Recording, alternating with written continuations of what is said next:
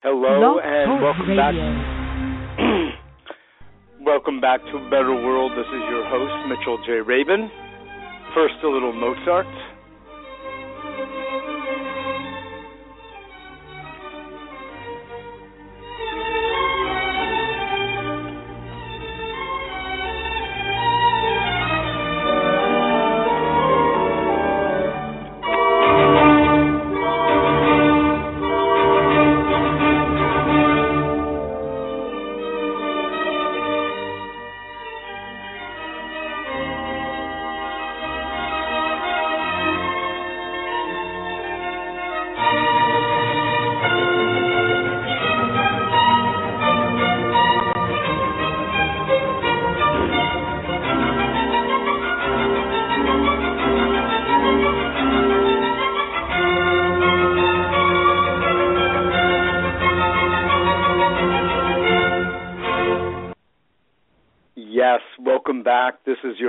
Mitchell J. Rabin. I'm very glad you're joining us again this evening.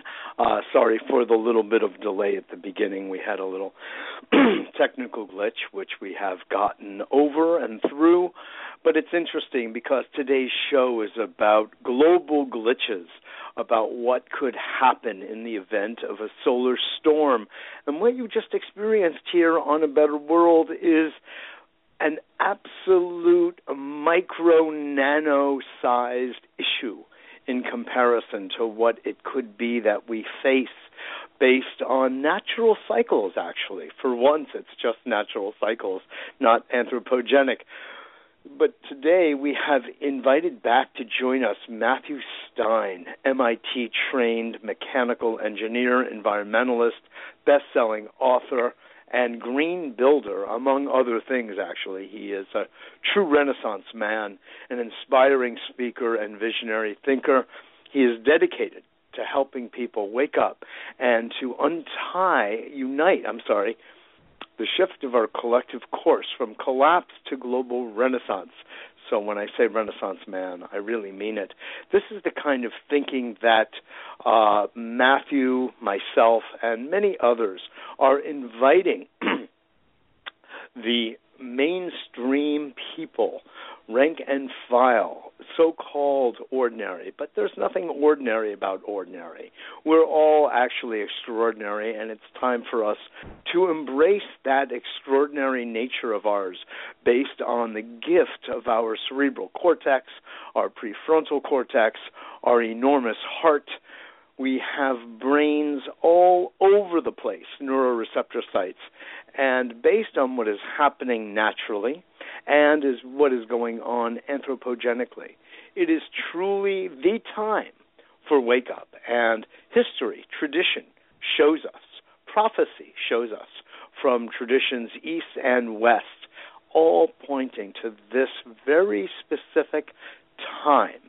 And that's what we'll be speaking about tonight. We'll be looking at solar storms uh, and other, you know, climate related events that could beseech us, that could befall us, and set us on another course unless we are prepared. So, this is one of Matthew Stein's specialties of what it means to be prepared.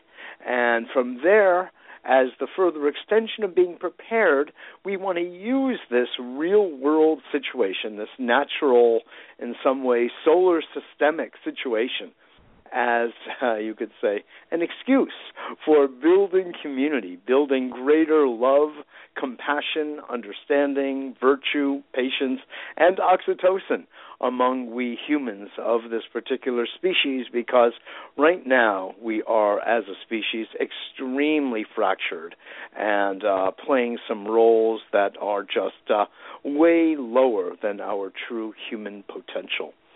So, with that said, I want to invite and welcome Matthew Stein back onto A Better World Radio. He's been on before and will no doubt be on again. The conversation is ongoing, and the need for input into our audience is great. So, Matthew, welcome back to A Better World. A pleasure to have you. Mitch, thank you so much for having me back on your show. Looking forward to our today's conversation.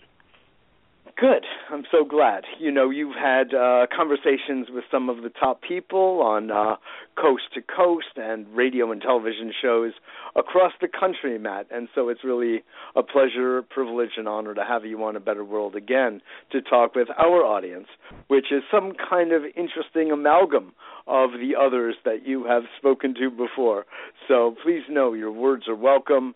The uh, mind is open here and highly intelligent, and people are just receptive to hearing about what is going on, of course, both on the horizontal plane of Earth as well as how our spaceship, as Buckminster Fuller properly called it, is interacting with our larger solar systemic and galactic forces. So, from that point of view, why don't we begin today's conversation then, Matt, with uh, the solar storm cycles and what's going on today?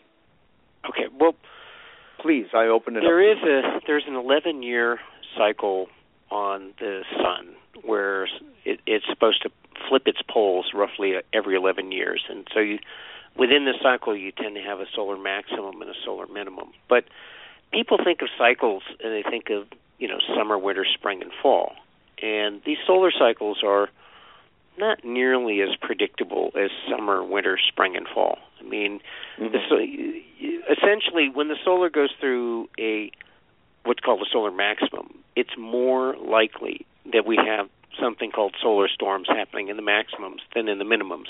But they can happen any time. And, and what a solar storm is is is when the sun kind of burps. It's like a big giant mass of plasma, something like you know a million hydrogen bombs worth of stuff going goes out from the sun at very high speeds into space. These are going out into space at like a thousand times faster than our rockets fly. So they it it, it it's like a big giant burp, and it's a bunch of sun stuff, uh, charged plasma that goes flying off at many many thousands of miles per hour, actually per second, out into space, and it can hit the Earth.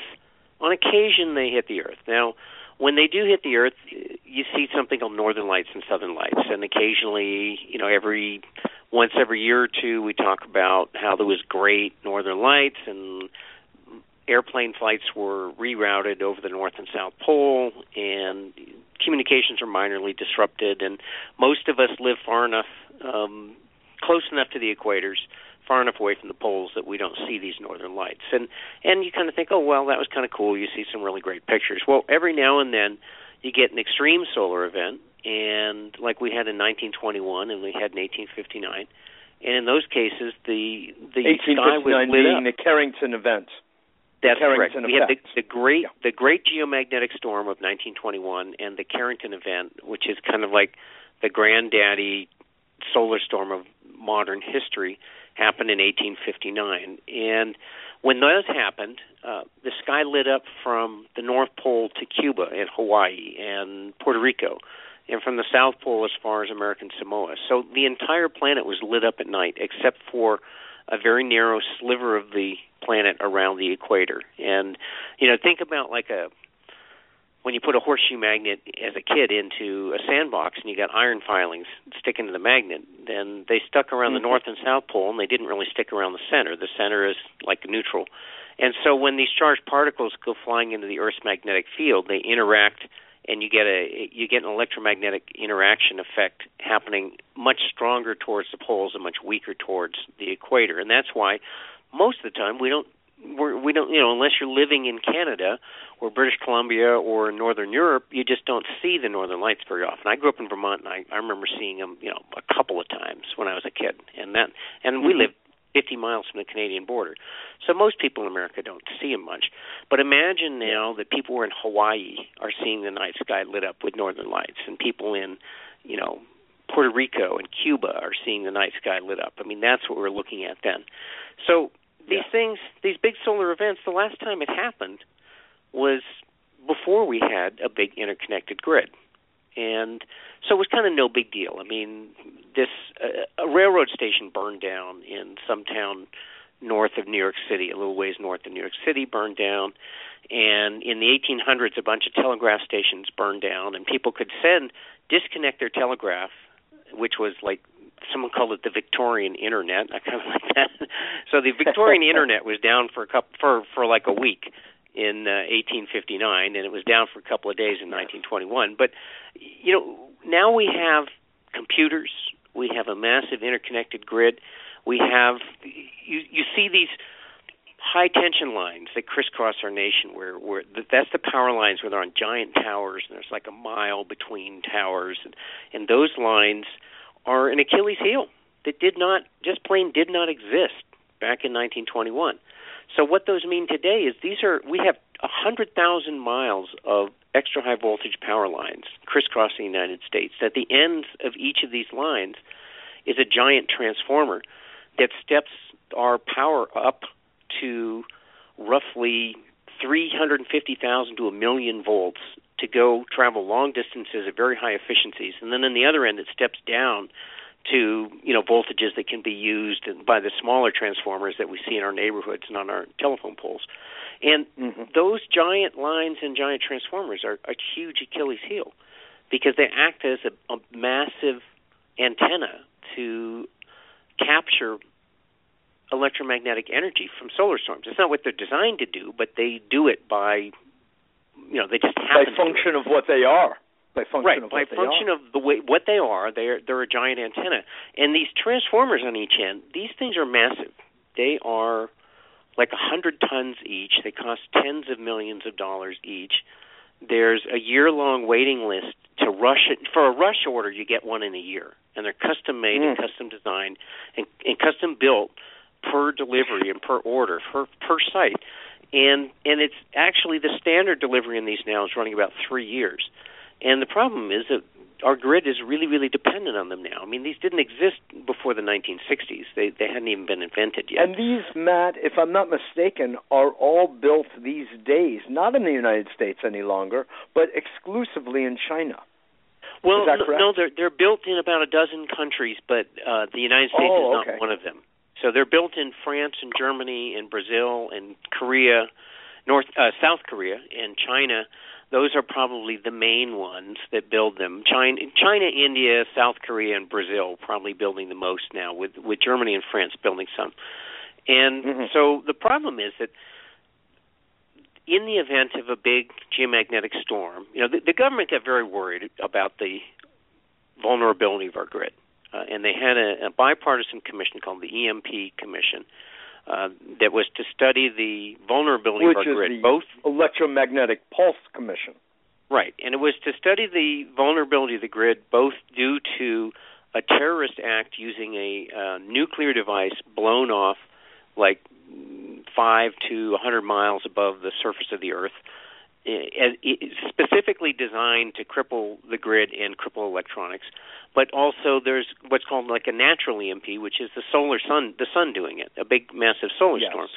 So they looked at this problem and they said, yes, this is a very genuine, real problem. Um, in 1989, we had a geomagnetic storm roughly one tenth as strong as the 1921 storm, which was roughly 50% weaker than the 1859 Carrington event. And in that storm, uh, there was 15 simultaneous failures in the Quebec grid, and one of which was a massive transformer blowing out. And the entire grid went down for the entire province of Quebec for uh, several hours to a couple of days, depending on where you were. And one of these, in at, at a the Salem nuclear power plant in the East Coast, one of these transformers blew, and one blew in the UK. So that was three that blew in the 1989 event, and that was roughly 10% as strong as the 18 as the 1921 superstorm, which was you know 50% mm-hmm. weaker than than the Carrington event. So Carrington, so yeah. they got pretty worried, and they looked at this and they said, well, you know, let's study this problem, and they hired a company called Metatech Corporation that that was um, ad, that had advanced tools for evaluating the grid for electromagnetic issues, and they determined that given the 1921 size storm, they based it on that because in looking at ice core samplings, it, it turns out that there's about a one in eight chance every decade for having a 1921 size storm. And the Carrington event, they so so that's an event that happens every roughly every generation. You know, uh, every yes. 75 to 100 years. You know, a couple of generations of people. And the last one happened 90 years ago, and the and the one before that, the Curing event, was only 60 years before that. So, so there was in recent history there was two 60 years apart, and then two 90 years apart, and uh, it's been 90 since the last one, and and so looking at ice core samplings, they're saying it's it's a one in eight chance every decade. Now, if you know, t- I asked you this before, but I'll ask you it again. If someone told you, don't worry about getting on that airplane there's only a one in eight chance it's going to crash. What do you think you'd do? Do you think you'd get on that airplane? No, I'd explore taking a train. That's right. If if airplanes were falling out of the sky one in eight time, one in eight, then I don't think anyone, you, you, no one would ride on airplanes. But here they're True. basically saying that due to a totally natural, reoccurring occurrence from the sun, from natural solar cycles, that we have a one in eight chance for our civilization crashing horribly due to a grid grid crash every decade. You know, one out of every Hmm. one out of eight decades, uh, one of these big storms is likely is is going to hit statistically. It's Which means harrowing. you might have- it's really you might- harrowing. Yeah, you might have two storms that are two decades apart, and you might have two storms that are 20 decades apart, but the average is one in eight, and it's been nine decades since the last one. So Yeah. we're essentially due. The probability, Matt, really looks like we are very much due. yes. Well, we are due. We are due, but you know it's a crap shot. Like it, it could be another ten decades before it happens, but chances are we're due, we're overdue, and Mhm. chances are it's going to be sooner rather than later. Now, here's the consequence. So, so Metatech looked at this. You know, the government said, "Look, this is a a really big problem. This is a like, you know, collapse of the stock market, collapse of the United States." um, starvation of much of most of the population of the country, you know, potential multiple nuclear meltdowns. I mean, you're looking at a list of of options on the on the if one of these big storms hit before we've actually made any changes and, and protected ourselves from them, that is certainly the end of the world as we know it, and at the worst level, uh, potentially a, an extinction event if we have you know hundreds of nuclear power plants that eventually melt down Very true. because so when because did we can't when did keep them running. Metatech when did Metatech get hired to take a look at the situation? I think that it. Metatech was hired in the in around 2007 or 8 and I think that the study was about 2010 and I have all them all printed out but they're not in front of me right now so I can't say that definitively. But I've spoken But the I've point is that the, in fortune to- 1989, in 1989 was that more severe event, and so that means look at all the time, almost 20 years, approx maybe between 12 and 20 years before the government actually got into action to review the 1989 occurrence. Yeah, I mean it was reviewed, but it was reviewed by engineers and by people. And and then in 2003, there was a an event that was longer in duration but lower in intensity than the 1989 event. And that storm, for Mhm. some reason, I'm not sure that it's fully understood yet, but for some reason, it really caused havoc in the South African grid. And eventually, 14 of their transformers, none of them failed instantly, but there was uh, overheating and burning of insulation on the coils. And so within a month or so, something like 14 of their transformers blew. And the only way the Yes. country could function was they had to do rolling blackouts for an entire year. Now, imagine going to work each day, and for three days out of your work week, you'd have six hours of your work day with absolutely no power. And every single backup generator got scarfed up in the first, you know, few hours after this event started. And so they're back ordered for months to get a generator in and, you know, you go to work and any random day of the week, you know, you got no lights, you got no heat, you got no air conditioners, you got no elevators, you got no freezers working, refrigerators, you know, are are are out, all of that for, you know, Yes. 6 hours of the day, 3 days of the week. I mean, that's the whole way very serious, very serious disruption. was- exactly. a baby storm compared to the 1921 storm, which was much shorter in duration and weaker in intensity than the 1859 one. 1921 storm went on for two days. In 1859, the the Carrington event, there was a one-two punch of coronal mass ejections. Those are those burps from the sun, and they had a direct hit yes. on the planet. So first one hit, it lit up the sky really, really amazingly for two days and nights all around the planet. And then just as geomagnetically speaking, things were kind of starting to calm down on the planet, a second CME had a direct hit on the planet, and it mm-hmm. spun it up. So, so it, for an entire week, the light was you know, the nights were lit up all over over 90% of the planet for an entire week. The lights mm-hmm. there was like no night. People would wake up in the middle of the night hiking in hikers in uh, Colorado and they thought daybreak was happening at 3 in the morning and awesome. you know there was steamships from around the world in the South Pacific. They were talking about how the light the nights were blood red and orange and gold streaks and shimmering curtains of light. I mean, it was that way around most 90% of the planet for an entire week. And if that were and then it was just kind of a a really cool thing and amazing and people were you know had had an incredible light show, but life went on pretty normal.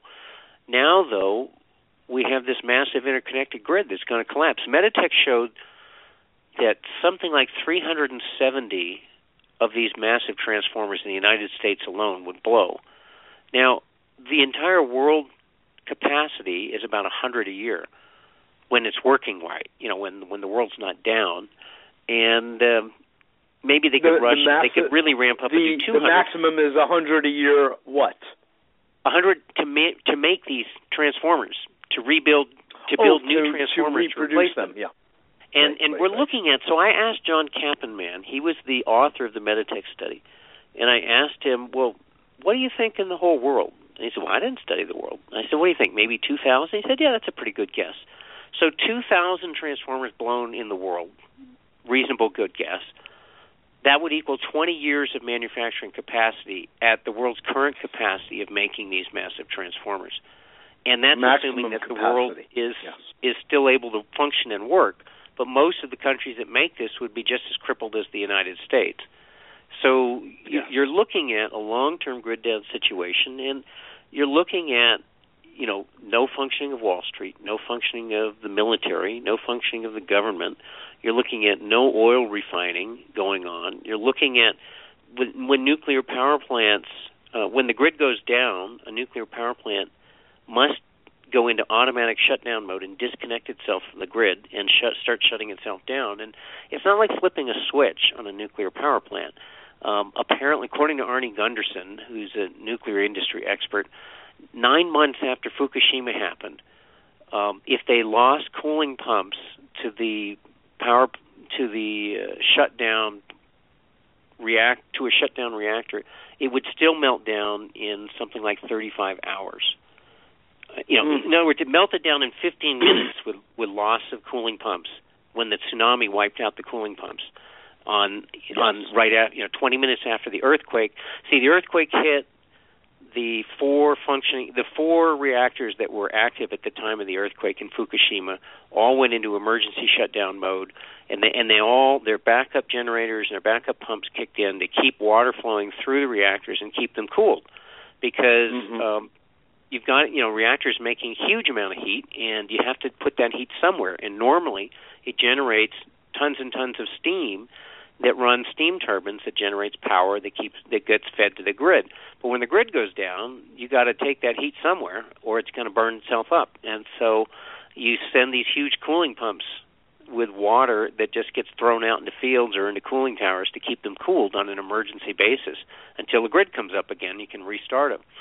And 20 minutes later, the tsunami came along and it wiped out four of the five, uh, five of the six banks of backup generators and pumps were wiped out because they were on the ocean side, and only one of the six banks of generators and pumps was on the mountain side of the, you know, on the far side from the ocean and, and didn't get wiped out.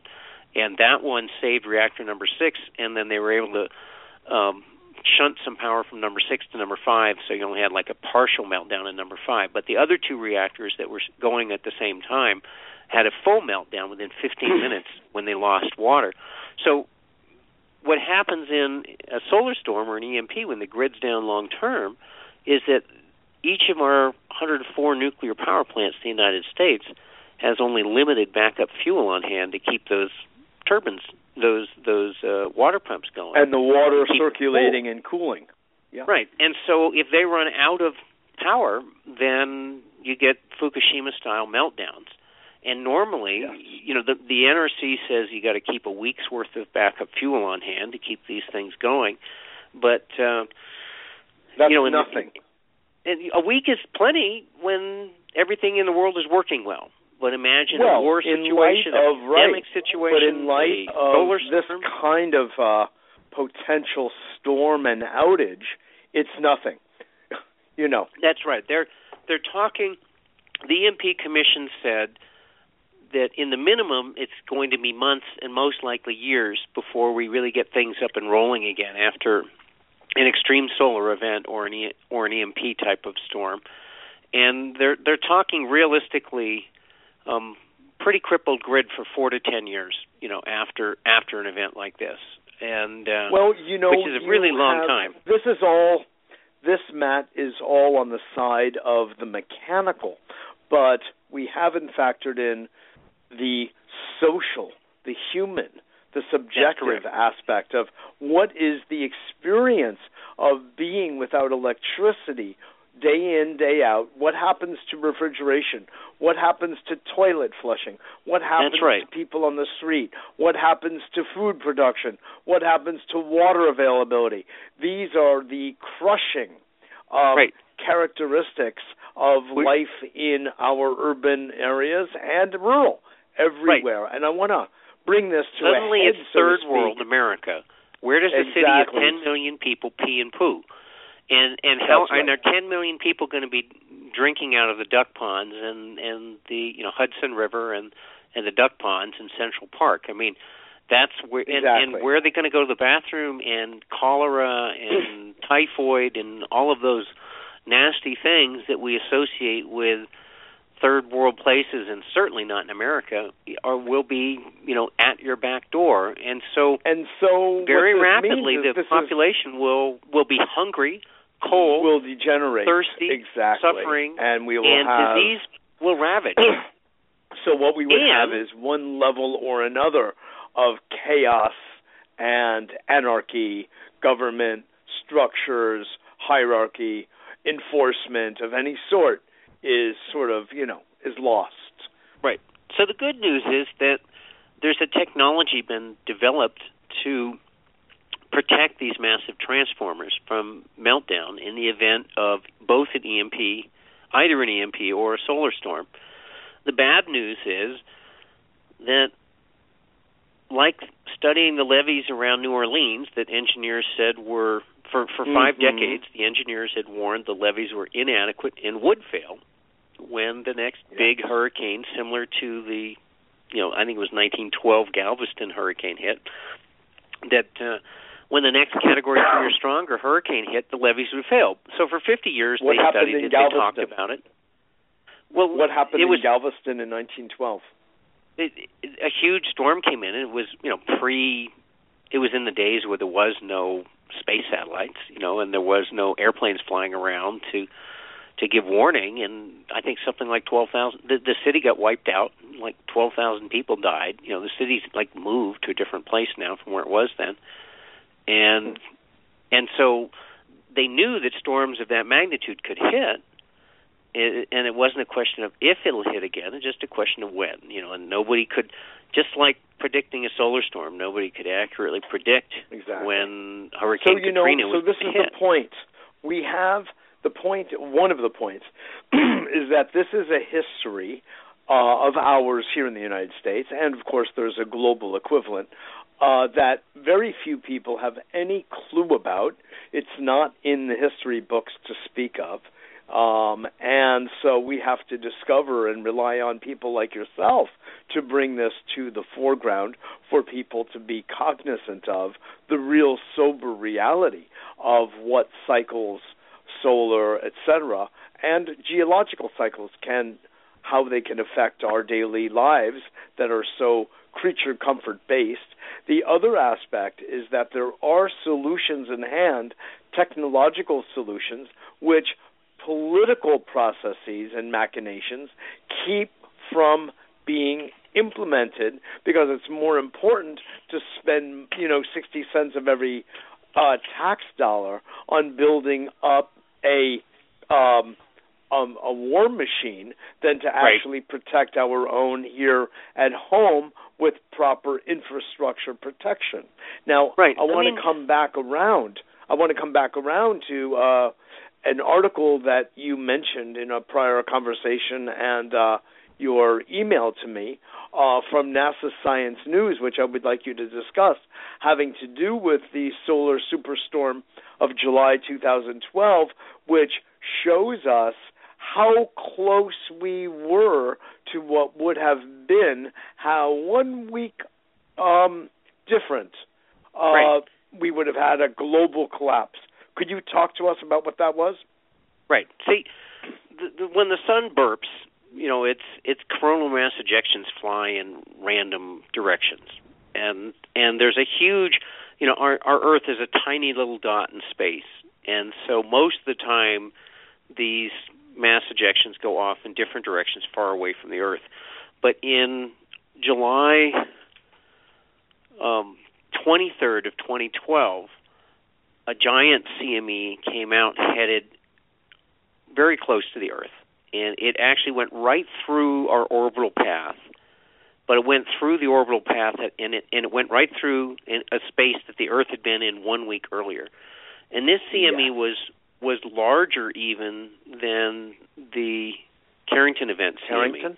Oh my. And so this is a CME that would have been a game over event had the Earth been one week had it happened one week earlier.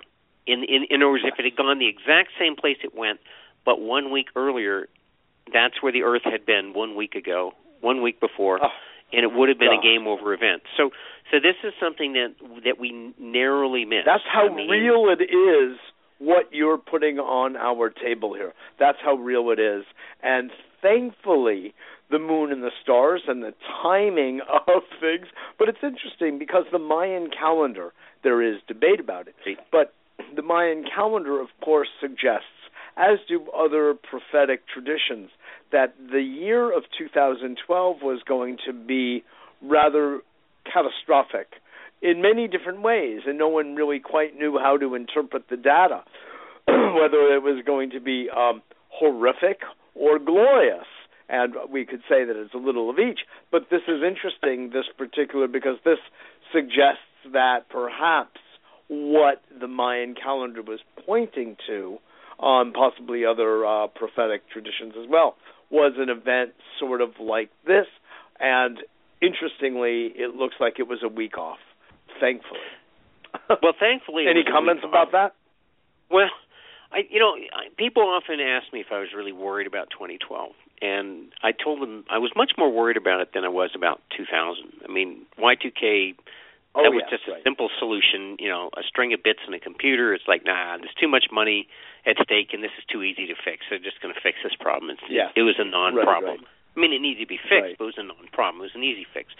2012, in my mind, I didn't feel like it was the end of the world. What I felt like it was, and I still I still agree with that, looking back at it, was I felt like 2012 was the sign was was a, was not a distinct point, but it was a place on on the big calendar where you could put a mark and say, from this point on, things will be degrading to the point where it will be much harder to deny on our planet. It's going to be much harder to deny that we're on a collision course with collapse. That if we keep, you know, there's a whole bunch of people it's been attributed to, but I like to attribute it to Einstein. That, you know, famous quote that insanity is doing the same thing over and over again and expecting a different Yes. result. And so Right. I think what we're doing is we have these. I've identified in one article called the the perfect storm: six trends converging on collapse. That we have these major trends that human people are, you know, causing on the planet that are all headed for collapse. If you graph a graph in high school and it's headed steeply down, unless you do something radically different to change the outcome, it's going to eventually hit the bottom. You know, so we're collapsing the oceans, we're deforesting the planet, We're you know changing the content of the atmosphere that's affecting our weather patterns. And, we're destroying and we're the plankton acidifying and the, the ocean reefs. and overfishing. Yep. Right. So so we are basically our own worst enemy because we've been so we've been so wonderful at multiplying and being fruitful and multiplying on the planet and we've been so Yeah. wonderful at developing our technology that are we're impacting the planet in such a way now that if we keep doing it the same way we're doing it and continue to accelerate our impact as we've done, then the guaranteed result is we we we soil the nest, we burn the house down, and and most of us go away, and the way we the way our world works will collapse. Now, the good news is that we are sentient beings with big brains, and we can change. You know, how many of us? How many cannibals do you know? How many? How many slave owners do you know? You know, um, there are still places in the world where women have no rights, but most of those are gone away. So these are all things that were common in the past. That uh, you know, slavery and cannibalism and women's having no rights, women's being chattel of men. Those were quite common in the past, and they're much less common nowadays. So we can change as a species, and sometimes we change when we want to change, and more often we change when we have to change. And unfortunately, to change after the mother collapse isn't mother gonna do us a lot of good. necessity. Yeah. Right. But, Mother but you know, necessity. changing after the collapse is kind of like too late. Like, oh wow, well let's change now that ninety percent of us have died and the technology's gone and everything's gone. Yeah, of course you're going to have to change then. Uh, I'm not going to take you up on the uh, point uh, that you made, Matt, about uh, slavery or the rights of women, for that matter, or even cannibalism. I'm going to take a pass on that because I could make the point that actually all of those exist rather intact, just slightly more subtle, based on the one percent, ninety nine percent divide, and others. but I, yeah, I guess I guess you could, but you um, understand. But, but nonetheless, your point is uh, your point remains good because I'm- there is I'm not saying they've been eliminated totally. No, no, no. There is mutability. There is neuroplasticity. There is a big brain. There is a prefrontal cortex. There is a heart and a heart chakra. There are subtle energy bodies. There are levels of intelligence that are probably streaming in from any number of different sources about which we are not consciously aware. Let's just suppose that for a minute. Um, even though it might be slow to arrive, we could suggest that it is happening and that uh, the current structures and paradigm are breathing their last gasps as they fall away, and we replace our current paradigm with a renewable one that has heart and love, compassion, virtue, and patience um, as you know its handmaidens. You know, there's actually a lot of evidence about that, which supports what you're saying. Well, I So hope they're breathing their last hope. gas, but I'm not so sure that they are. But so so from for, so quickly before I forget totally, you know, one of the Yes. things back in 1997, I'd had a 20-year practice of prayer and meditation, and I I simply asked for guidance and inspiration and got a bomb dropped in my lap. And what I was what instantaneously in this call it a vision, I received a pictorial storyboard outline for a massive book to help people live more sustainably, more self-reliantly, and plan for and deal with varying levels of things falling apart in our world. Everything from minor meltdowns, you know, grids down for a week, to like, you know what, hit the fan and nothing's working and you're on your own. And and that became my book, When Technology Fails, which helps people plan, you know, have a realistic view of what's going on in our world and plan their lives Yes. accordingly. I, you know, I don't want everyone to run around like Chicken Little. The sky's falling, the sky's falling. But yet, on the other hand, you don't want to be an ostrich with your head in the sand, and you don't want to say, "Don't worry, they will take care of it for me."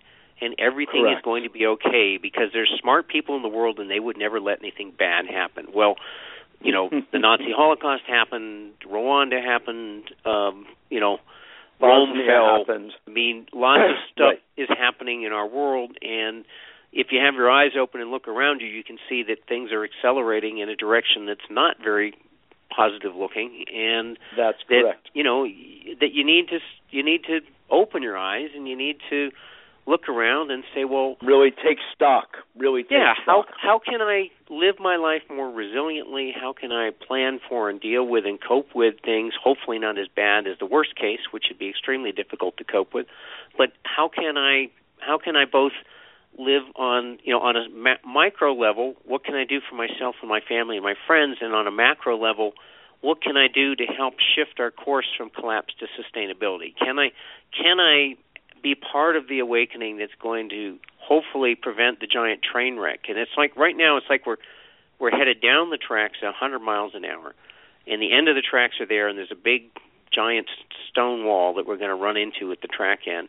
And instead of putting the brakes on, we're just kind of pushing down and say, well, let's just go a little faster, and maybe that'll make things a little better. And um, so, so you know, on the on the mass on the micro level, how can I prepare to jump off the train? And on the macro level, is there a way with it that we can wake enough people up that we can uh, persuade the conductor and make changes so we can slow this train down and either avoid the crash or make the crash not be so bad and so devastating? Exactly, exactly. And that's where the other level of our dialogue today really segues into. Let's let everyone know that you are listening to A Better World with Mitchell J. Rabin. We're on every Wednesday at 6 p.m. Eastern Daylight Time.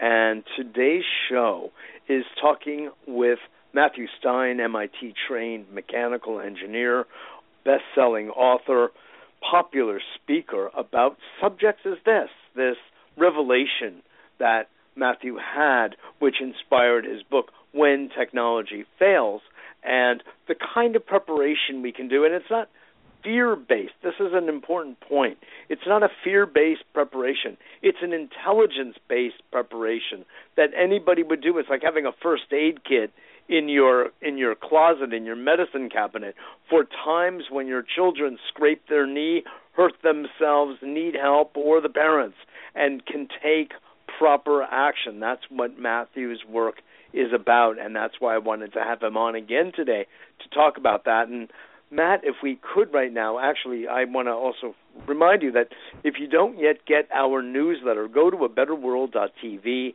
where we announce all three of our shows every week. Monday night TV show here in Manhattan, in New York City. Tuesday afternoon on Progressive Radio Network, Gary Null, where we look at different films, progressive documentaries, typically showing where we are, diagnosis, and then solutions to where we can go, very much like we're talking about here today on A Better World with Matthew Stein.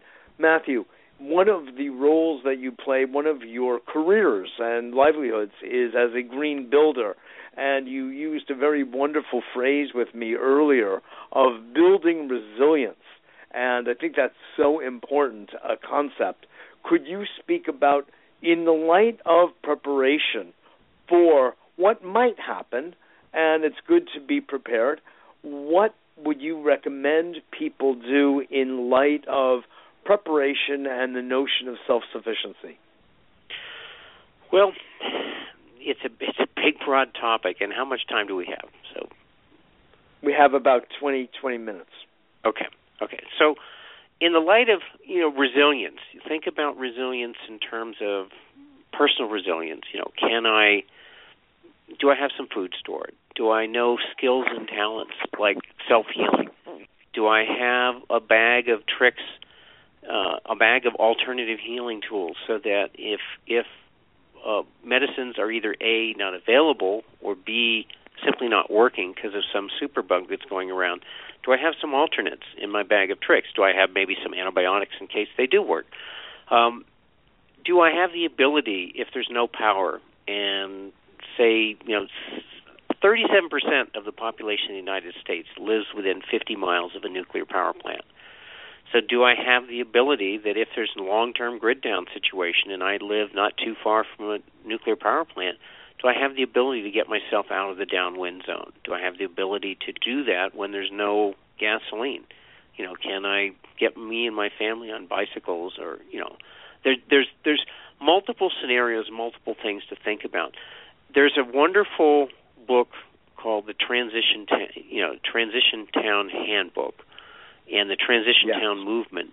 And the transition town model. Yes.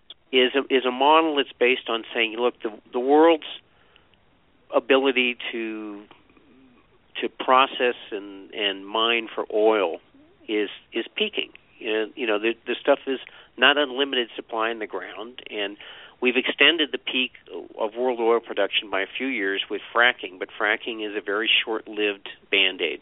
It's basically very energy and environmentally detrimental, and it and they've already found that most of the frack sweet spots have been hit already and they're predicting a decline in fracked oil starting in a, you know another couple years from now that it'll start going back. So we would have without fracking we would have peaked in world oil production a few year, a couple years ago, probably 2012. But with fracking, it'll probably we're probably a couple years away from peaking in world oil production, maybe maybe five or ten. It kind of depends on world economy. As the economy slows down because oil prices get higher, people consume less and and then that peak actually extends further out because we can't afford to make the peak happen quickly because it's so expensive. So yes, the the transition town movement is how can we make our towns and our communities more resilient? Can we how can we develop local skills? How can we develop a local economy? How can we build an infrastructure that will still work even when oil is not so readily available or affordable as it is now. And that whole concept of resilience in the transition town movement is just as applicable to all of these other things in the perfect storm that is are going to be disrupting our our big machine of the global economy to one degree or another in the coming years or decades and, it could be a, a gradual descent as ecological and issues get bigger, as storms get more severe, as oil gets more and more expensive and harder to get, and you know, and as as all of these factors combine to make the global economy run poorly and more countries fail. You know, there were like no failed states when we were 30 years ago, and now there's mm-hmm. several failed countries in the world with it. You know, like Yemen and and uh, you know different few yeah. countries in Africa. Greece on the bound, on the border. Spain right. was even Ireland. Right. I mean, here, here, you and know, the civilized Argentina, countries, so to you know, speak.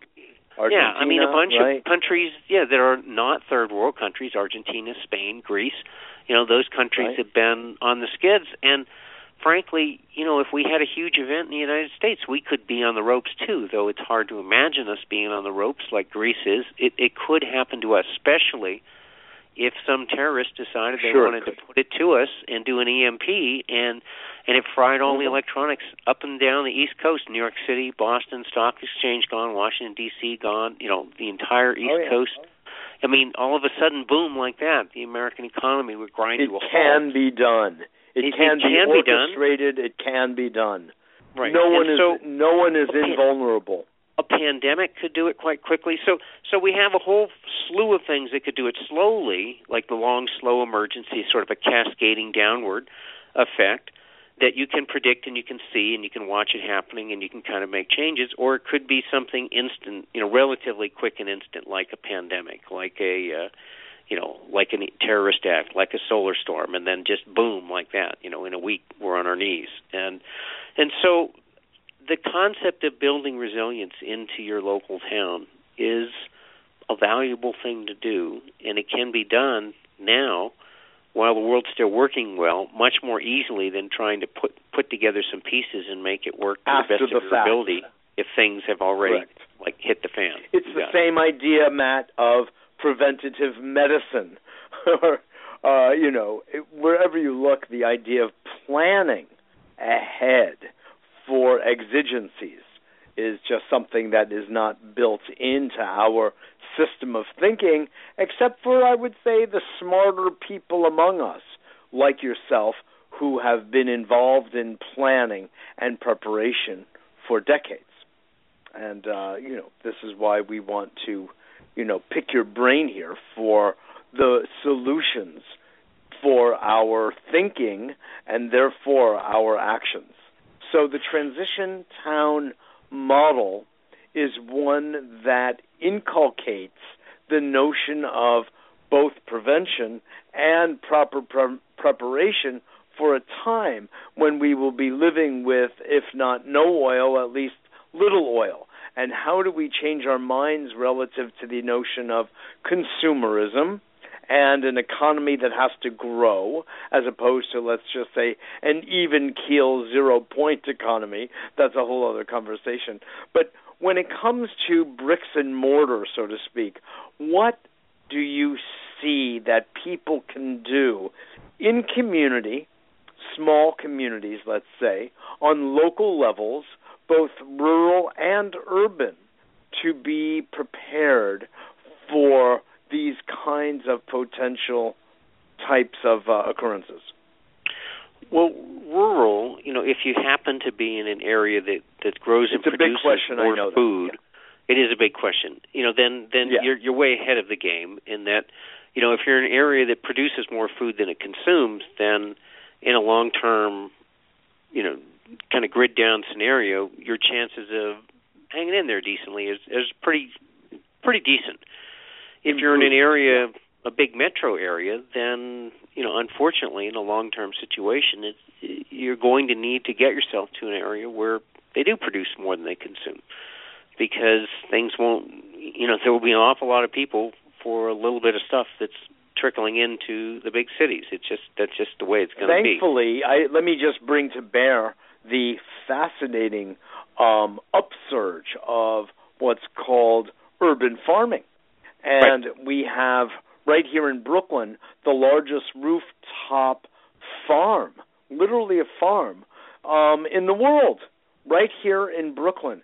And there is a mass movement. In fact, I interviewed the uh, filmmaker of a film uh, called Growing Cities, very cleverly titled, about um, agriculture taking place in all the major cities across the country. He's from in Omaha. Vertical gardens. In yeah, in vertical gardens in places vertical like, gardens, exactly. Um, uh, yeah, you know, some of the islands yeah, yeah, vertical gardens in major cities is happening all around the world, and yeah. especially you know warmer climates, it's happening quite a bit. So there is the potential to build in more, much more resilience than is currently there in local, in local areas, even in metro areas. And and you know, there's the concept of lifeboats. Of if you have the financial wherewithal to you know partner with other people. Now, maybe you're someone who has skills and talents that doesn't have much money. So in the lifeboats, you partner with somebody who has the money to provide some of the what skills. What is a lifeboat? What are you referring well, to? Well, the concept of a lifeboat is a collective group of people who perhaps you know purchase a small farm somewhere, and that people live and work on the farm, and people live and work in the cities and other places, and it's sort of a, a pooling together of resources. So, um, okay, people who have maybe the skills and talents and not the money end up, you know, working and the desire, you know, work on the farm, whereas people who have the you know the money and the finances and and their work involves being them being in the city, they have the city. So so you're you're sort of you're pooling together and you know somebody has the money and somebody has talents and somebody has the energy and maybe there's elderly people who you know have some of not some of others and so by partnering together then you have a, a lifeboat that's uh-huh. developed that has yeah. some resilience built into it and and provides you with a place to go rather than counting on the US government being your lifeboat and counting on the National Guard being the lifeboat.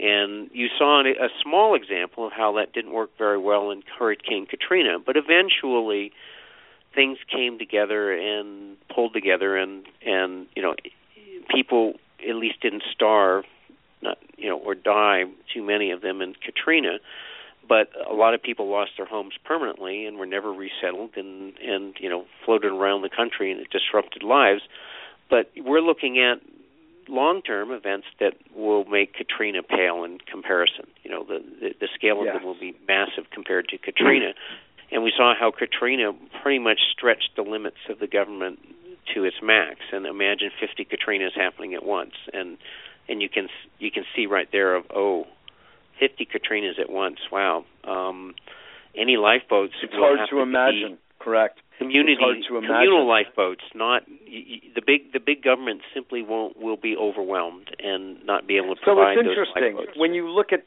when you look at this phenomenon historically uh, going back just a few hundred years to the founding of this country, one of the motivations of people to come to the United States was this notion of religious freedom. And right. utopian societies, utopian communities were set up all over, you know, New England and elsewhere where people could practice their faith their spirituality, their religion, their sense of self expression, whatever that looked like. But the point is, Oneonta as one in upstate New York. And uh, then a little later in the 1960s, we had these things called communes. Right. And uh, interesting. The word commune is the basis of the word communism. I don't like isms of any sort, frankly, but nonetheless, it is interesting. And um, and you also always had the idea of commons, the public good, the public commons, which has been with us for many, many hundreds of years, if not longer. So what it looks like is as things do work in cycles, we're coming back to this point kind of conversation where people do have to pull together, not rely on externals like government, and rely on themselves as as essentially tribesmen in the higher sense, kindred spirits part of a clan, a family, an extended family, and working side by side together to help each other be sustainable. Isn't that so? Yeah, we're looking. That's correct. I mean, in so we're going from disaster situation that way. We moved into the rugged individual archetype of the uh, the hard pioneering American, that really you could I, I I would argue that failed miserably because it's not a sustainable model at all, as is the so called hardcore expression of this thing that we misnomered capitalism, but not right. to go down that road. But that whole model of the rugged individual autonomous sovereign being doesn't work and we are social beings by definition of our animal nature and our higher nature, and we are being called back to be that way, our higher nature, which is social and cooperative to coordinate our actions, where, as you were saying before, some people have one set of skills, other people have another, and when we pool together, in this lifeboat imagery or transition town imagery to a renewable resourced, renewably based world and community with local growing, everything changes for the good. Yeah, I I think a, a friend of mine said basically, in order to have all the skills you really need to make it in the long haul, he says it takes a real village, you know, a couple thousand people. Um, yes and and typically there's this there's this aura of mystique of you know the lone wolf, the guy with all the night vision goggles and and all the guns, and yeah. that he can he can hold off the starving hordes by himself and and make it through Armageddon when everybody else goes down. But realistically, no one can stay awake 24/7 and you know the lone wolf is going to get picked off by people who are meaner and tougher and have more bad friends that are going to team up and take all of his toys away. And it, the safety is going to be in numbers, and the safety is going to be in community. And think about the medieval times when there was walled castles, and you know you, you went into right. a walled city at night, and you had safety within the confines of your community, and and it was in communities that you were able to hold off the marauders and hold off the the uh, the bandits. And by yourself you just couldn't do that. And unfortunately so important. you know, things degenerate. So important it, you know, point. you're looking at that. It's that community that's going to make the difference make or break you is do you have exactly. a, a resilient community that you can be a part of? And exactly. if you don't like then you need this, to find one. I'd like to take this to another uh, place, Matt, which is the actual, as I mentioned before, bricks and mortar, rather figuratively, but quite literally now.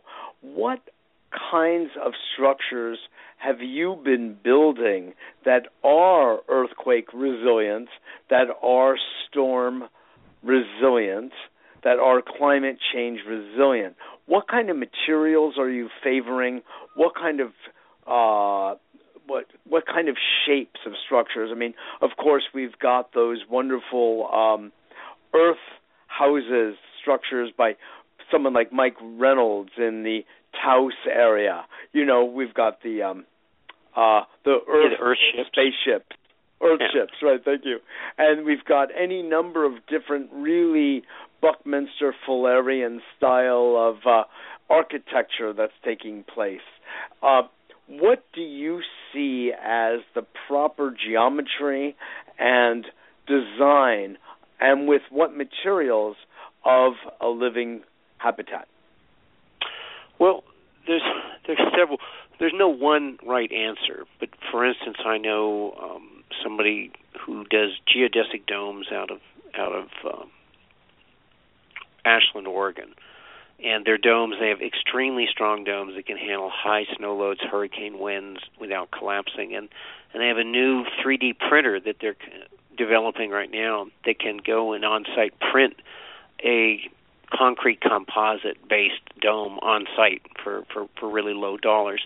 So that's one thing. Mm. Um, I've built structures with bamboo technologies in Hawaii that are that have gone through Category Five hurricanes that are, and the bamboo is very low carbon oh, footprint, so and right. it's they they grow it in in it's Vietnam. So resilient. Build their yeah. you know build it to American designs and ship it here, and and you put together panels. And now the bamboo and it's fairly fire and mold resistant. It's extremely flexible, extremely tough and durable in hurricanes and earthquakes. Um, so that's an and it and it's beautiful. I mean, because it's it's mm-hmm. built with I love you know that. it, it's incredibly beautiful stuff. I mean, if you yeah. if you like that look, I've also built with structural insulated concrete panels, which is basically from an engineer's point of view, I just love it because it's got a foam core with uh, wire mesh, um, heavy pencil rod steel mesh on the inside and outside, connected with with Z trussing wires poked through the foam and that is extremely high strength to weight ratio. It's got thin skins of concrete in the inside and outside, so it's very energy efficient, very materials efficient from a green point of view. It uses half mm-hmm. the concrete and steel of an ICF, and it's much more energy of a, of a what efficient. ICF is insulated concrete form, where they have like kind of foam blocks, and they put the concrete and steel down the center. But but okay. the ICFs, I mean, they're easier to use. They don't require any special training and skills like the con- concrete insulated panels. But but they they're like an inverted I beam. You know, an I beam has uh, you, you look at a steel I beam, it's got all of the meat on the top and bottom, and with a very thin web in between.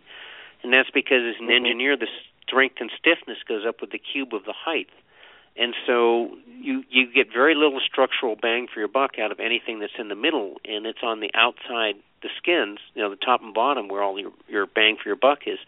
So when you make yeah. an insulated, if you make a um, insulated concrete form where all your steel and concrete's in the center, then you're getting the least structural bang for your buck because it, you know, the center is where you get the least out of it, and this and the outside yes. surface is where you get the most. Plus, you get all that great thermal mass insulated right in the middle and isolated from your building, so it doesn't do anything to stabilize the the heat and to absorb the heat from the day and then release it at night. So yeah. I, I like the, uh, the the structural thing. But then there's other ones like um, straw bale is a really resilient form that has good earthquake resistance and good fire resistance, and you know certainly its carbon footprint is very low, and uh, it, mm-hmm. it's pretty pretty labor intensive. So if you've got a lot of sweat equity to put into it, it's a good way to go. And uh, you know, so straw bale. I mean, I wouldn't want straw bale in a pro- place prone to flooding because you know if you got a flood that comes up around the bale, it's going to soak through the walls and soak sure. the, the bale up, and you can have mold issues. Sure. So but in a if more you're not a prone to drier, flooding, how about humidity? How does humidity affect a straw bale um, structure? Straw bale is generally, if you use rice straw, it's a high silica and it's and it's very fire and mold resistant. Uh, you know, mm-hmm. so you might Mm-hmm. have to import rice straw instead of using local straw. Like you know, in California, there's plenty of rice straw, but most parts of the country, it's not so. Um, Yeah. So you have to generally, if you waterproof really well and, and prevent water penetration, and you're not in a flood zone, then the humidity shouldn't be a problem. But um, you know, y- you have to watch all of that and make sure that you don't have moisture pro- penetration or water penetration, that you don't have flooding. Uh, so certainly, if I was in a flood zone, I would I would never build with straw bale. But you know, Mhm. outside of a flood zone, just make sure that it's waterproofed really well and and you don't have any water penetration and and you know your eaves are properly designed, all of that good stuff. Is bamboo your favorite? Um, am, am I gathering that, or is it really Well, uh, geographic say- um, and condition specific? Yes, it's geographic and condition specific. I would say building in the in a warm climate, I I really like the bamboo. If I'm building in a hurricane prone climate, I would go for the structural insulated concrete panels, the SCIPs, S C I P, Mhm. structural concrete insulated panel, like 3D panel. Um, if I was Mhm. you know, sometimes you do a hybrid, like you might go for the massive walls of of straw bale. I think I think straw bale is wonderful if you have the time and and you're in an area that doesn't have a drawback like a flood area to straw bale. I Right. think it's a really good way to go. So a lot kind of Mhm. depends on your skill sets around you and you know who you've got to draw on. Um, Yes. the the structural insulated concrete panels and the straw bale require a, someone that's good at finishing, like stucco. And a lot of the Hispanic people are, you know, who who've grown up in the trades in Hispanic societies have some really good stucco people for reasonable dollars. It was really hard in. Hawaii to find, you know, Mhm. someone that didn't cost me an arm and a leg to to finish stuff like that. But in you know in Mhm. California, much easier or certainly in most of the southern states in, America, much easier to find people who are really good at finishing stucco for both straw bale or or uh, SCIP construction. Yes, yes. Oh, that's very helpful. That's very helpful. Are there any particular? Uh, does your knowledge base extend also into such things as uh, as um, intensive um, gardening or permaculture, or the use of soil, intelligent use of soil without the use of uh, artificial fertilizers around the house, such as permaculture Well, and I, the like? I definitely it extends in those areas, though I'm not as much of an expert in those as say someone who's certified teacher of permaculture might be. Um, Surely. certainly, you know, in my book and the chapter on food, uh, John Jeavons, uh, the author of How to Grow More Fruits and Nuts and Vegetables Than You Could Possibly Imagine, uh, who was nominated for the Nobel Peace Prize for his bio-intensive gardening and, and teaching methods to the third world that, that required, you know, a fraction of the water and no chemical fertilizers and and produced a tremendous amount of produce in small areas. Uh, he he gratefully allowed me to uh, teach to to use his illustrations and teach his process in my book and so Mhm. I would but I I can't I don't claim to be an expert at permaculture you know it's like I'm I'm- I'm more book learning than real learning I mean I've had a 5 acre mini farm and and Yes, we had uh-huh. an acre garden and so and I've composted and stuff but I, I don't claim to be like a great expert at permaculture but I certainly subscribe to permaculture principles and Yeah. feel that it's a viable, wonderful way to go. That it's the wave of the future is designing everything for Yeah. permaculture and edible gardens and and you know growing a landscape that's an edible landscape. It's Yes.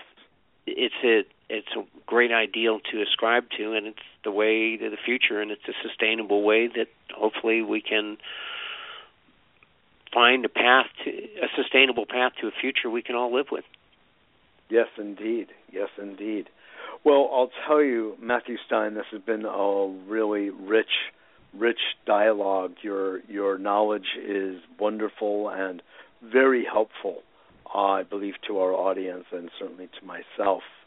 Uh, and bringing attention to these subjects otherwise rather largely ignored, except for, let's say, the um, the community uh, largely uh, fear-based. What is the name? I'm thankfully I've forgotten of uh, preppers, you know, who have you know tin cans of every sort and size uh, you know, stacked against their walls next to their shotgun. You know, this is not a model of preparing for a future that I want to have, and I don't think many do. Uh, but at the same time, there is very much an incredibly rational importance to looking around at our world, looking at our geology, looking at our place in the larger sphere of uh, solar system, and taking into account our vulnerability that you outlined so well with historical examples and a current situation of what it would take to restore the grid if, in fact, one of these solar storms or a nuclear accident, which happens with some regularity, were to occur and knock out systems that we have become so reliant upon. So, this is uh, an education that I feel is so vital to our audience and to uh, the world at large. I, I thank you profoundly for the work. Well, you're doing. welcome. And and just to note in the nuclear thing is that the nuclear industry, uh, according to Arnie Gundersen, the nuclear insider turned uh, whistleblower, calculated that it was a one in a million chance for a nuclear power plant to melt down. Um, and based on that, it was going to be 2,500 years uh, before we had our first meltdown with the number of existing nuclear power plants we have. But we've had five meltdowns now. Uh, we've had Chernobyl, and we've had Three Mile Island, and we had two or three at Fukushima. So we've had five in 35 years. So that averages out to one every seven years. So the nuclear industry sold the world on how safe their stuff was based on a one failure in 2,500 years, but we're actually averaging one failure in every seven years. So I don't think anyone in the world would have bought that if they said, "Oh, well, these things only fail one in every seven years." And then they also underestimated. They estimated the cost of each failure on the order of 100 million dollars instead of um, 50 or 60 billion dollars, which is what we're looking at. And so, um, so, so we're extraordinary. Yeah, so so they they gave they gave did quite a sell job based on information that uh, is totally, you know, off by a factor yeah. of a thousand to one. So uh, yeah, yeah, basically it's a you know it was a good Madison Avenue sell job as you're saying. You know, well then uh, they believed it. And they believed it at the time, you know, and they and they they thought that they were did. smart guys and they had it figured out. But unfortunately, history's shown that they didn't have it figured out nearly as well as they thought they did. Yeah, that's right. That's right. And I want to just, you know, keep you on for another moment here because I I wrote an article for the Huffington Post about the subject I'm about to bring up, which is the whole Iran nuclear question. To me, it's all such a profound, ridiculous situation. Um and it is one thing and and it appears to be another. And that is the article was about if we want to really work things out with Iran. What we would do is take the nuclear question off the table altogether simply by, I mean, it, this is so simple. Um, either I would be considered a simpleton or a genius. And that is, and I'm sure other people have thought this, just build them a huge solar and wind farm and geothermal if it's possible there, or hydropower, and design, like Germany has done successfully, an entire renewable energy based infrastructure so they could have ample electricity for everything. And then we should learn from that and do it ourselves. So that removes the entire question in an instant because this can be done. It's been proven to be plenty ample in energy generation for a nation, and there's just no question about it. Um, Mark, Dr. Mark Jacobson at Stanford University, uh, professor of material science there. Uh, I've had on the show a couple of times talking about um, what he calls the the renewable solution, and it's uh, he goes country to country and state to state, and he analyzes their what it would require in terms of uh, wind turbines, solar energy output, and the like in order to make the conversion and when, if instituted now, could occur. It's called the Solutions Project. And he's been on David Letterman. He's been on a number of uh, interesting TV and radio shows, including mine, uh, talking about solutions that have nothing to do with fossil fuel or nuclear. So well, I, th- I think we have the positing technology. this as a real solution. Excuse me. Yeah, I mean, I think we have the technology to radically shift away from fossil fuels and nuclear. And and in Germany, they've decommissioned the oldest of their nuclear power plants, and yes, they, have. have. a plan to phase out the other the rest of them in another ten years or so.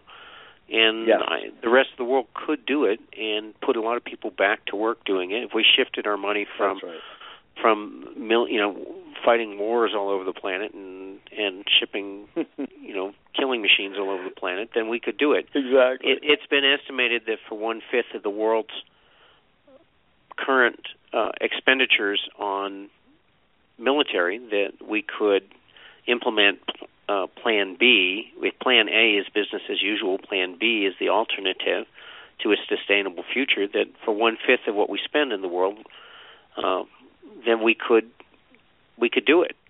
And I mean, it wouldn't happen in a year. But we could be on the path to sustainability in say like 20 years, and we're just not doing it. And oh, one oh, yeah. fifth of the world is, oh, yeah. Before is that. you know basically, or one sixth of the world's military budget, which would be one third. Uh, one third of the world's military budget and one sixth of the United States. Wait, wait a minute, I get yes. that mixed up. No, we spend more on right, our one military sixth budget of our budget than the entire rest of the world combined.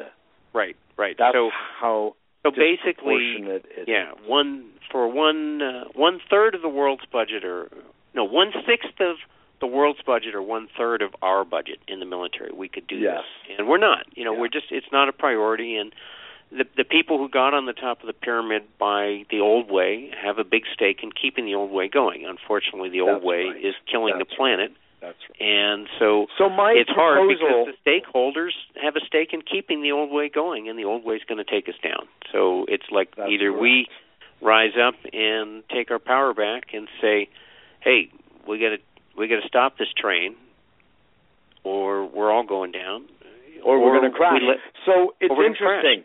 M- my proposal, this proposal specific to Iran, would also eliminate not all, because Israel wouldn't stop complaining no matter what, but it would largely resolve their concern regarding the potential for nuclear weapons in Iran. It would wipe that whole consideration out too.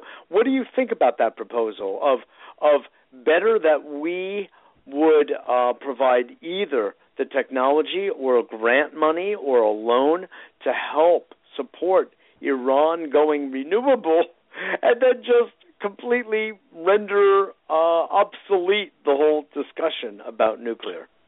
Well, I think I think Iran wants a bomb to prevent being bullied from Israel, and I think that they are willing to push that to the side for security agreements and to get the sanctions taken away. And I don't really think it.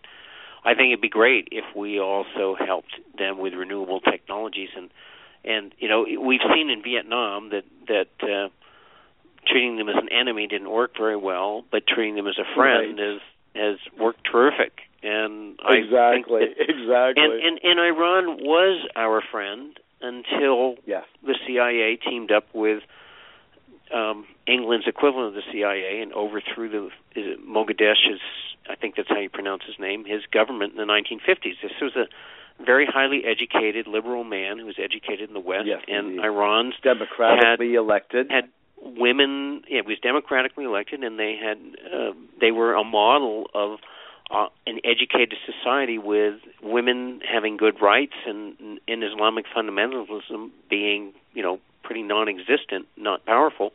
And it wasn't until we got rid of their democratically elected leader who wanted to nationalize the oil companies. And his deal for nationalizing the oil companies surprisingly he was asking for less money back than the deal that the Saudi Arabians arranged when they got Aramco and they nationalized oil companies and basically made an uh, an Arab a Saudi oil company to run things with Western help.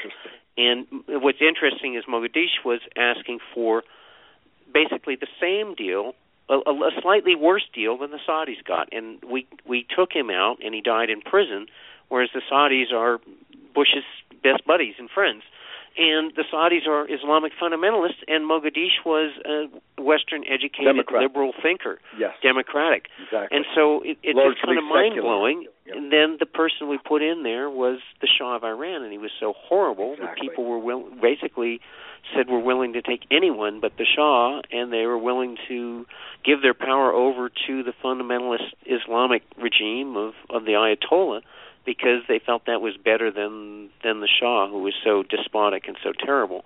And so here we yes, exactly. shot ourselves in the foot by getting rid of a, a, nice liberal democratic leader and replacing him with the Shah, who was then the, the people chose the Ayatollah over the Shah because he was the lesser of two evils. And then exactly. we basically started the basis for ISIS and and you know right. all of the horrible really things we're seeing more now. there and then it was really continued with our invasion in Iraq.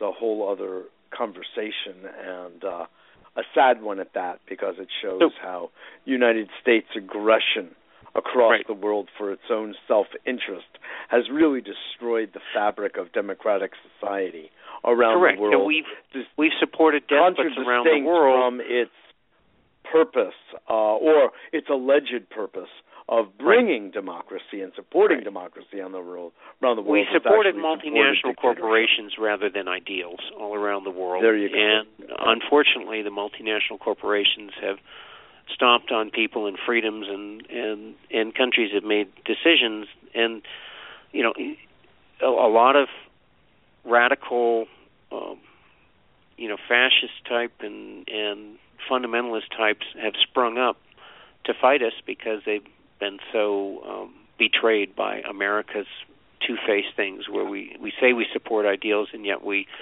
you know, we we we killed Allende in Chile. We and, act otherwise. Exactly. Yeah, yeah. We we, we supported horrible death squads, all you know, fascist type people all around the world, and then we wonder why people don't like us. You know, it's like, hey, right, exactly. Come on. Yeah. It's not so wondrous, you know, it yeah. really is. Well, Matt Stein, I want to just thank you again for your good work and for coming on and uh, talking with us today and uh, covering all of these truly important subjects that are very empowering when people really get the full tilt of it.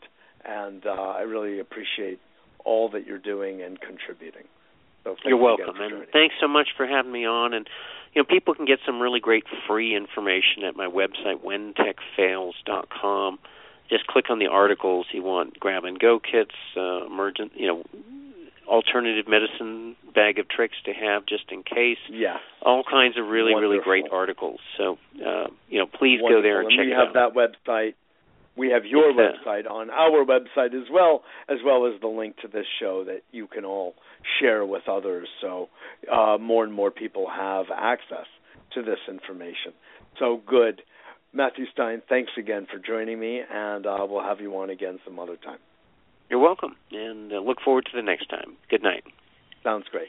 Good night now.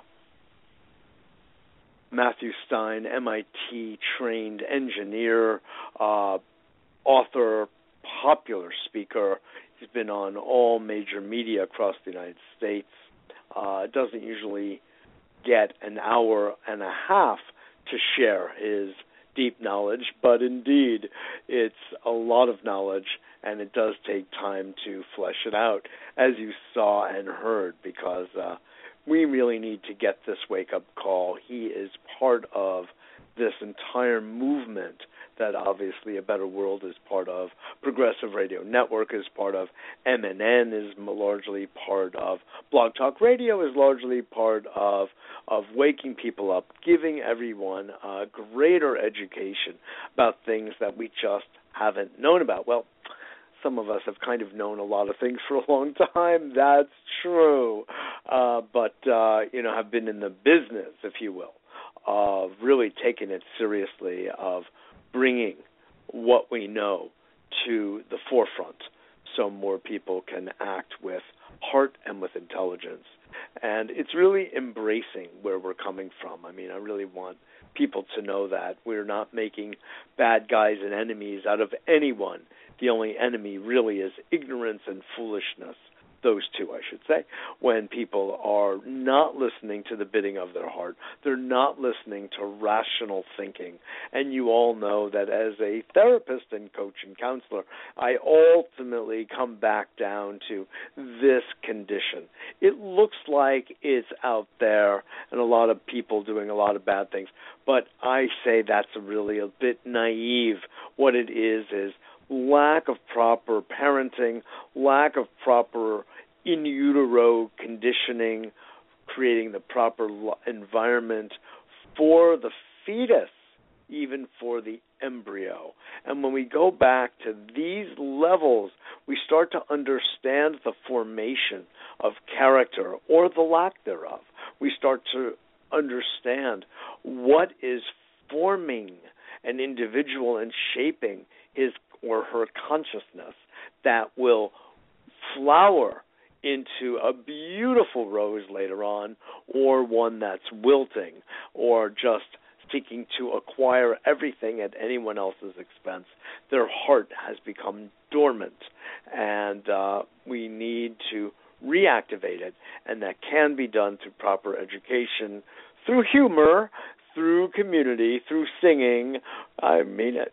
Um, all of these are ways of activating the heart back, hearts that are usually wounded early, early on and don't want to open up to life's, human life's, higher possibilities and shut down, and then people start to act in their lower nature. And that's what we have as a world today we have justification for it, we have rationalization for it, and it's uh, a serious, serious problem that we are currently facing. And we've jeopardized our habitat. Um, as Matthew Stein said, we have soiled our own habitat, our own home, our own pants, actually. And it's really so problematic. So, shows like this are deeply committed to awakening people's awareness, increasing their education in both somewhat ideological, philosophical, as well as very practical ways to help us move forward in community and uh, grow our own and take our own power back, take our country back through local building.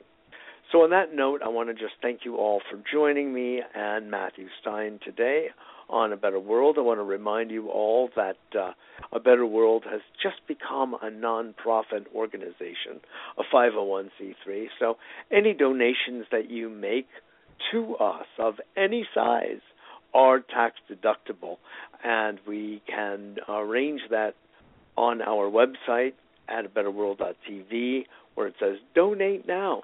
However, and then in such a case, please use the mechanism so that uh, whatever it is you donate comes through us to us in full. Or if it's a more sizable donation, um, let's say beyond, uh, you know, a few hundred dollars, that it be conducted in another way, simply by check or direct deposit, different than using PayPal, which is uh, gets a bit costly if not done correctly. So, on that note, I just invite you all to be part of a better world. I know you are already. You are, many of you receive our newsletter, and you're all part of a better world in your own worlds as well. So, I know that. We are building a global one here, yet full of locals and uh, I love your participation, and I'm grateful for it. On that note, again, thank you so much. Also, last thing, every other Thursday evening, we have a Heaven on Earth seminar in downtown New York City, which I teach, where we do Qigong, stress management techniques, uh, mindfulness meditation, and applications of neuroscience and consciousness exercises, including therapeutic theater, which builds empathy and communication skills that we just direly need because most conflict, most stress, most distress comes from our not managing our relationships well with others and even with ourselves. All of these we address, as well as leadership training, because people who engage in these sorts of uh, levels of inner work indeed become leaders in their own respective community, and that's what we need. Ah, I said last, but I was mistaken. I'm so sorry. There is another last comment, and that has to do with a wonderful event that is taking place at John Jay School of Criminal Justice, and my colleague and associate Lindsay Kamen is uh, orchestrating this. And it's based on the film called Can't Stop the Water. It's going to be a screening and a panel discussion at John Jay College, which I will be moderating that panel. And it's on April 22nd. It's a free event. You're all welcome. And if you're in the general New York area, please come at 7 p.m., April 22nd. Can't Stop the Water is about the water issues from Katrina uh, that continue on in an indigenous indigenous community in the New Orleans area, and these people, their houses are being filled with water. It's just an indomitable, impossible situation, and they are getting so little help. This film addresses that, and this is what we're doing for Earth Day. So please join us. I will have information on a betterworld.tv about it, or you can go to Eventbrite and sign up, or contact me at mjr at a betterworld.net. mjr at a betterworld.net for information. I'll send you the link. All right, that's all for this evening. Thanks again for joining, and I look forward to seeing you all next week.